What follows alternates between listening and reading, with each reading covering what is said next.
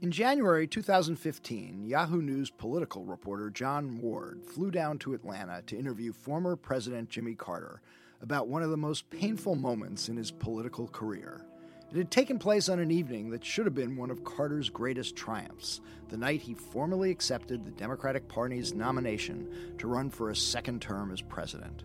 But on the stage at Madison Square Garden, Ted Kennedy, who had challenged Carter in a grueling primary battle, humiliated him. Kennedy was drinking that night, Carter told Ward. Everybody knew it. On the stage, when we were looking for harmony, I reached out to shake his hand. He refused to shake hands with me. In fact, Carter was misremembering events slightly. Kennedy had shaken his hand that night a couple of times, but over the course of a few awkward minutes, Kennedy did refuse to clasp hands with Carter and raise their arms together, the traditional show of unity that the delegates in the garden, as well as the national TV audience, was looking for. It was an enduring symbol of the rift within the Democratic Party between its progressive and centrist wings that had played out and hardened during the epic clash between Carter and Kennedy. It is a story brilliantly documented in Ward's new book, Camelot's End Kennedy versus Carter and the Fight That Broke the Democratic Party. And it is a story more relevant than ever as Democrats vying for the presidency in 2020 are already facing off, taking swipes at each other over some of the same issues that divided the party nearly 40 years ago. We'll talk about Ward's book and its message for today with the author himself on this episode of Buried Treasure.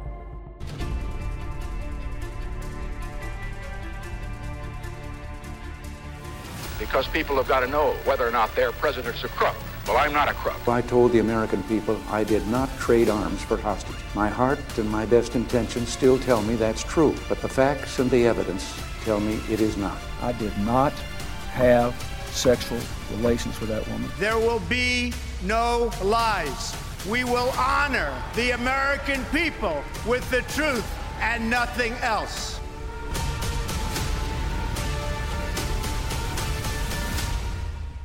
I'm Michael Isikoff, Chief Investigative Correspondent for Yahoo News. And I'm Dan Klaidman, Editor in Chief of Yahoo News. Jon Ward, welcome to Buried Treasure. Hey guys, it's uh, pretty cool that I'm not just on Skullduggery, but on Buried Treasure. Uh, I don't have my eye patch. I don't. I don't know. Should yeah, I have well, that on your, right now? Your book is made to order for Buried Treasure. We look for stories from the past relevant to today, and it seems that the uh, Kennedy versus Carter battle meets that test to the T. Yeah, it does. I mean, it's as you mentioned, it's relevant because this fight among Democrats has kind of, you know, not ever died down. It's kept going. It's been revived to different degrees and in different ways over the years. But we're definitely going to get a battle royale this coming year, and I, it's been interesting to watch Sherrod Brown kind of step out over the the last few days. He talked to our own Andrew Romano about sort of pushing back some of the more pie in the sky promises that uh, folks on the left side of the party are making. Yeah, that was a really interesting interview, and we can get to that and some of the relevance to uh, today's politics in a little bit. But just tell us to start what drew you to this story? Why do this book? Well, the scene that Mike read at the beginning was what drew me to the story because I, I ran into some folks who were there that night and who were talking about it and uh, one of them, you know, had worked on Obama's campaign and was his delegate hunter, Jeff, a guy named Jeff Berman. He ended up being a big supporter of the book early on, and you know, as both of you have written books, you know, you need those people. You know, early on when it's just a small idea, a little seedling.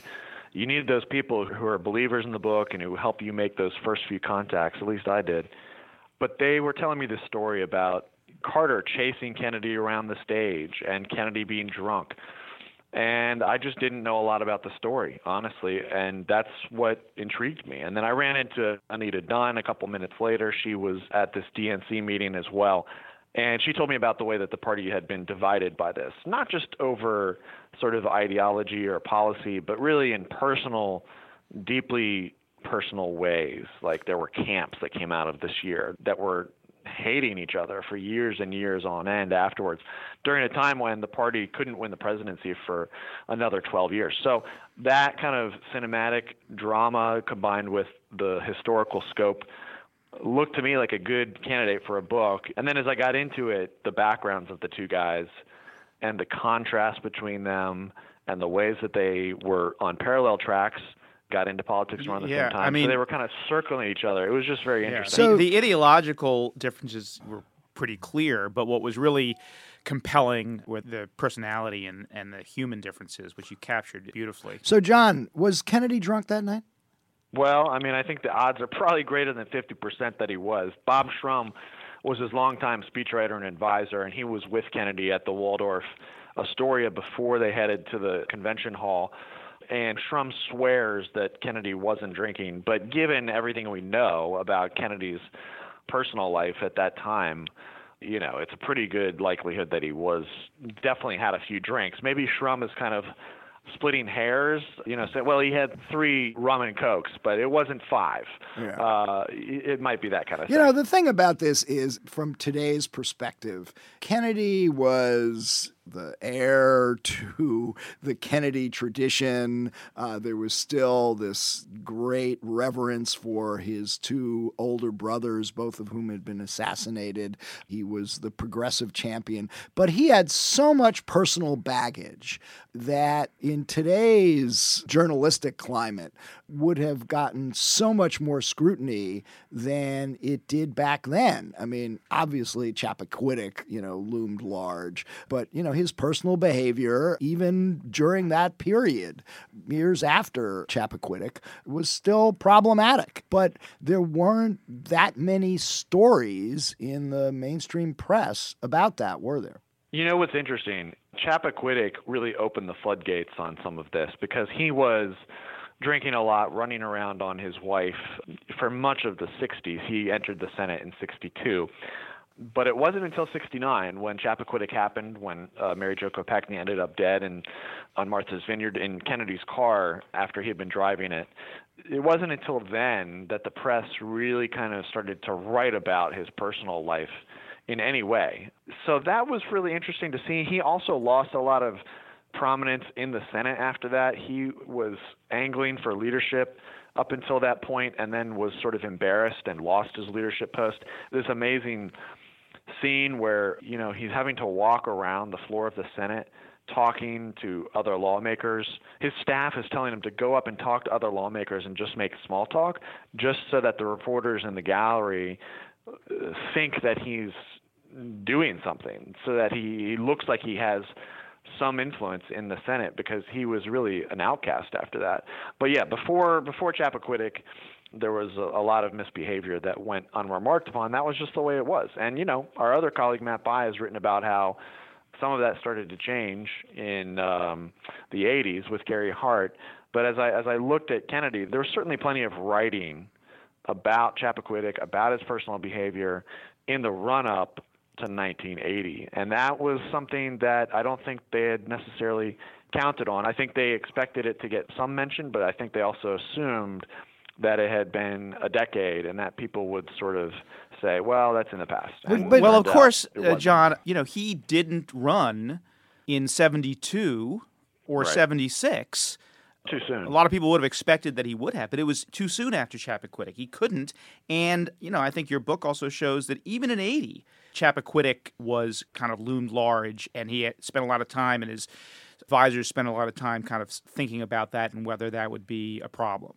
You know they they spent time thinking about it to some degree but only in the sense that they were trying to figure out are people going to care about this anymore? They didn't really have a plan for what happened if it became a huge issue and i i really do get the sense from everything i did research on that they just thought it was going to be a cakewalk because Carter's poll numbers were so bad the fall of 79 there was one like They were in the 20s, weren't they, at some point? There was one New York Times ABC poll that had him at 19% in September. You know that that is it's fascinating because we're at a moment when Donald Trump's poll numbers are In the 30s. in in in the 30s, which you know Right. people think can they drop any lower than that? That is really almost like the basement these days, and I guess it says something about how polarized we are now because we're so divided and tribal in our politics that uh, you probably can't drop down to the 20s anymore. No, I mean that's a big part of it. The other side of that coin, I looked at this yesterday. I looked at the Gallup tracking poll for every president going back to Eisenhower. And of all those presidents, from Eisenhower to Trump, Carter had by far the lowest average approval rating in his own party of any president. It was like 57. And so, you know, Trump's is now has been in the high 80s. It's now like around 80. It's dropped some. I was just talking though to a guy who who is fairly close to the White House, who was saying that he doesn't think that the shutdown was that big of a deal for Trump's base. Ann Coulter got a lot of attention for criticizing Trump. I guess Steve King did as well. But, you know, this guy's point was Rush Limbaugh, Sean Hannity, they're the ones who have more influence with the base. And they're kind of telling people, look, he tried and, you know, give him a pass. And so this person thinks he's stabilized. It's not going to be that big of a deal. I don't know. I mean, I think that the shutdown has sort of softened him up a little bit. But yeah, the point is there needs to be a whole hell of a lot damaging stuff that happens to Trump for him to have any real vulnerability to a primary. Although you know, there's a, there's a little more now than there was two months ago. So you know, there's so many memorable moments from that uh, primary battle between Carter and Kennedy, which you capture in the book. You know, one that always stood out for me, and and even more so after, reading your book was that first 60 Minutes interview that Kennedy does with Roger Mudd, in which he's asked, Why, why do you want to be president? And he just fumbles around. He can't come up with an articulate response to the question. The thing I love to point out about that episode is that that question and answer came around minute 35 or 40 in a 60 minute hour long special on uh, CBS. And I couldn't find the full footage of the interview anywhere, so I ended up having to go to Nashville to an archive of network footage to watch the whole thing, which seems a little bit much, but that's what you have to do sometimes. And when I watched that, the first 30 minutes were an interview on Cape Cod and it's all about Chappaquiddick. And Kennedy is just getting bludgeoned by Roger Mudd with question after question about what happened that night. Mudd actually puts a camera on the front of a car and drives the same route down to Dyke Bridge that Kennedy claimed to have driven. He does it at night, and it shows how the road is so rutted that if you were going fast enough to go off the bridge, like you would have realized, oh, I'm not on the main road anymore. And so Mudd just really indicts Kennedy in the eyes of the public, even before you get to the question of why do you want to be president. And I think the reason that, that question and Kennedy's sort of meandering answer became such a big deal is because it stood for something much bigger, which is this question of did he actually want to be president or did he just feel like he had to run for president? Because both of his brothers one had been president and assassinated, another had tried to resurrect Camelot and then also been assassinated. And so there was this sense of obligation, duty, and even a haunting by his brother's ghost that was driving him towards this enterprise. The whole Democratic Party wanted him to resurrect Camelot, to resurrect something that had been their former days of glory. And that's a lot for one person to kind of stand up under, especially when, uh, since he was basically an adult, his whole life had been dictated to him by other people. He had never been able to call his own shots. He wanted to move out west after law school. His dad said, Go to Massachusetts and take your brother's Senate seat. And so that answer was symbolic of so much more, which is why it's remembered the way it is now. Jon, this uh, sense of wanting to bring Camelot back implies that uh, there was a feeling in the country at the time that things really weren't going well. And I want you to talk a little bit about the cultural backdrop. What was going on in the country? This, you know, sense of people being dispirited. We can talk about the malaise speech, where of course you didn't use the word malaise, as we uh, people sometimes forget. But you kind of capture the mood of the country and some of the crazy stuff that was going on at the time, which I think is part of the reason, probably, that the Kennedy people did think that it would be a cakewalk. Yeah, there was two things going on. The, the country was in a bit of a tailspin, and the Democratic Party was losing its grip on power. And those two things are really both important to understand. And the whole decade of the 70s had been not great for the country. You had the Vietnam War heading into that decade, and I think the, the most casualties were in 69, if I'm correct about that. Watergate happens, and so you've got these twin blows to the, the public's faith in institutions and in the government. And then you have energy crises in 73, and then again in 79, which, you know, the year of 79, it's interesting. You, you look at Carter as he enters where we are now in our election cycle, a year out from the first primaries. Carter's poll numbers were around 50%. He was in good shape. But 79 was a brutal, brutal year because inflation goes from 9 to 12%. Interest rates to buy a house, to buy a car are much higher. I think my dad the other day was saying it was like 18% interest rates to, to make a big purchase, which puts it out of reach for a lot of people. And then you have gas lines starting in May or June of 79 and it's panicked behavior. People are literally fearful that they will not be able to get gas. They won't be able to get to go to the store to get food. They won't be able to get to the hospital if their kid gets sick, and so they sit in line at these gas stations for hours, sometimes overnight, and violence starts to break out. And so the country, there's a riot in Levittown, Pennsylvania, where people are burning tires in the middle of a huge intersection, and there's uh, 200 arrests. So there's a sense of the country spiraling out of control. Our place on the world stage was in doubt. Carter was really not the kind of leader who could project a sense of strength and being in command that just wasn't who he was. And Kennedy, I think, more than anything, saw that as the biggest problem. But what was um, the Jon? What was the policy clashes between them, though? I mean, when one thinks of Kennedy, you know, certainly, you know, the great champion of uh, of universal health care. Right. But as you recount the malaise of the country uh, at the time, it doesn't sound like that's what people were necessarily looking for or wanting to talk about, given all the other problems the country was facing. So, what was Kennedy campaigning on? Where was he saying Carter was falling short? Well, there's two different parts of that question. The first part is what were the ideological differences, and they were about healthcare, and they were also about responding to inflation. But as you point out, this was not a big part of Kennedy's campaign. And the answer to your second part of your question, which is what did he campaign on, was just leadership. He wasn't really going out there and saying, we need universal health care. And he wasn't at the beginning of his candidacy saying, we need price controls and we need more government spending to help people who are being hurt by inflation. He didn't talk about that stuff. He did later in the primary. But when he first got in, it was basically if you look at his speech where he announces his candidacy, it's all about the country being in crisis and Carter not being able to lead the country during that time and having weak leadership, and Kennedy saying that I will bring stronger leadership to help us through this period. Once he loses the Iowa caucus and he gives the speech at Georgetown where he kind of decides, okay, I'm going to run as a liberal now. That's when he starts to talk about price controls and government spending to help people being hurt by inflation. But he doesn't start out that way. And, you know, people like Shrum feel like that was a huge mistake. They were kind of suckered into running as an all things to all people candidate, which sapped Kennedy of a lot of his energy. Now, from Carter's perspective, it's almost like, uh, I mean, there was a deep antipathy towards Kennedy himself, the sort of personal grievances that the two of them had. Talk about that a little bit.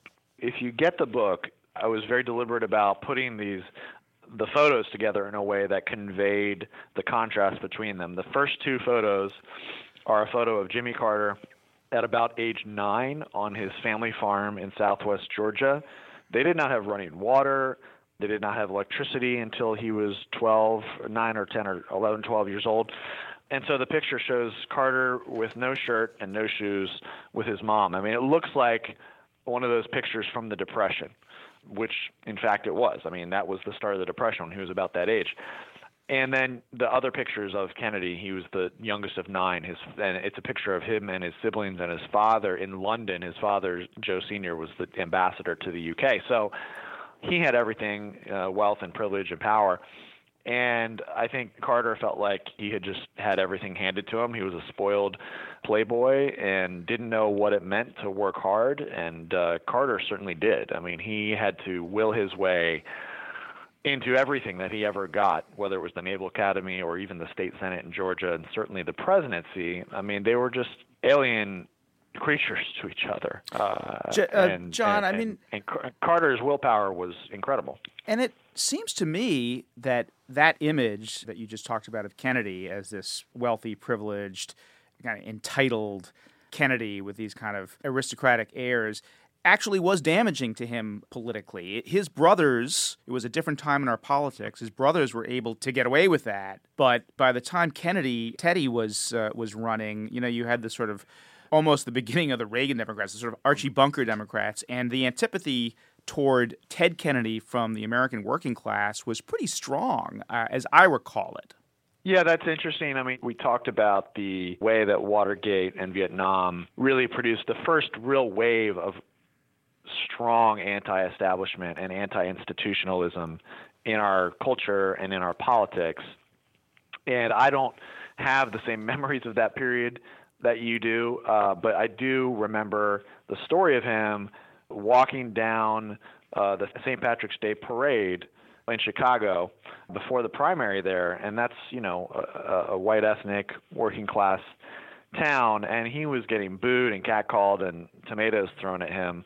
Uh, at one point, there were firecrackers that went off, and he kind of his knees kind of buckle because it's always in the back of his mind that he could be the next Kennedy to be assassinated. And I think it, you know, in all the talking I've done about this book, there I haven't actually talked about this. The fact that for all the abuse that people throw at Ted Kennedy, much of it deserved for his personal behavior. I think it's still worthwhile to consider the the toll that it takes on somebody to be in public life and to constantly be thinking about how they could be shot at any moment. That takes a real psychic toll, and I think things like that play a role, not to excuse his personal behavior, but play a role in his, some of his misbehavior, his drinking, and other things. And so, yeah, I just think that's part of the book's appeal to me is that it tries to be clear-eyed about the shortcomings of these men, but also empathetic to their humanity. Have you gotten any feedback from Carter about the book?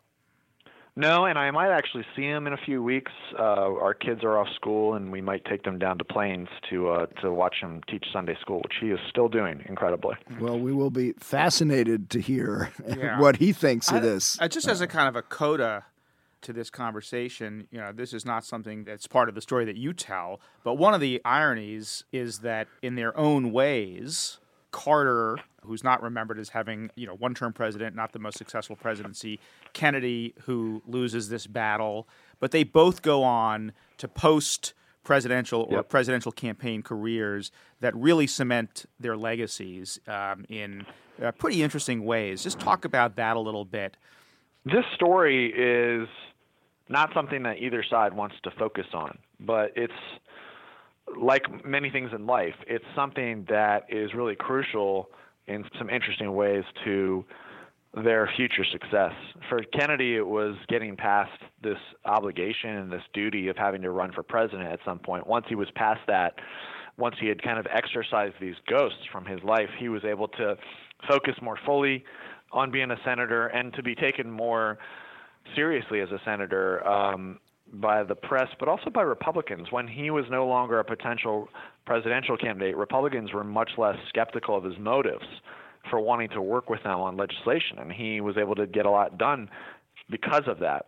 And for Carter, uh, you know, I think I think there's less of a sense of oh, you know, he had to lose to get to the post presidency. I mean, I think he would much rather won, and it's interesting to think about what would have happened to the Democratic Party if he had won, because then maybe they don't go through 12 years of trying to run left and losing until they get to Clinton. But nonetheless, after he loses, he goes through a period of uh, depression but then because you know out of that depression he's motivated to start the carter center. And what the carter center has done has not only redefined the post presidency for uh, presidents to play a role in public life and in philanthropy. And the you know carter has mediated hotspot conflicts He has overseen elections in some places that are troubled democracies, and he's eradicated disease. I mean, he has almost single handedly eradicated the guinea worm disease in Africa. They were very close to completely eradicating it a couple years ago and then had a little bit of a setback. But the fact that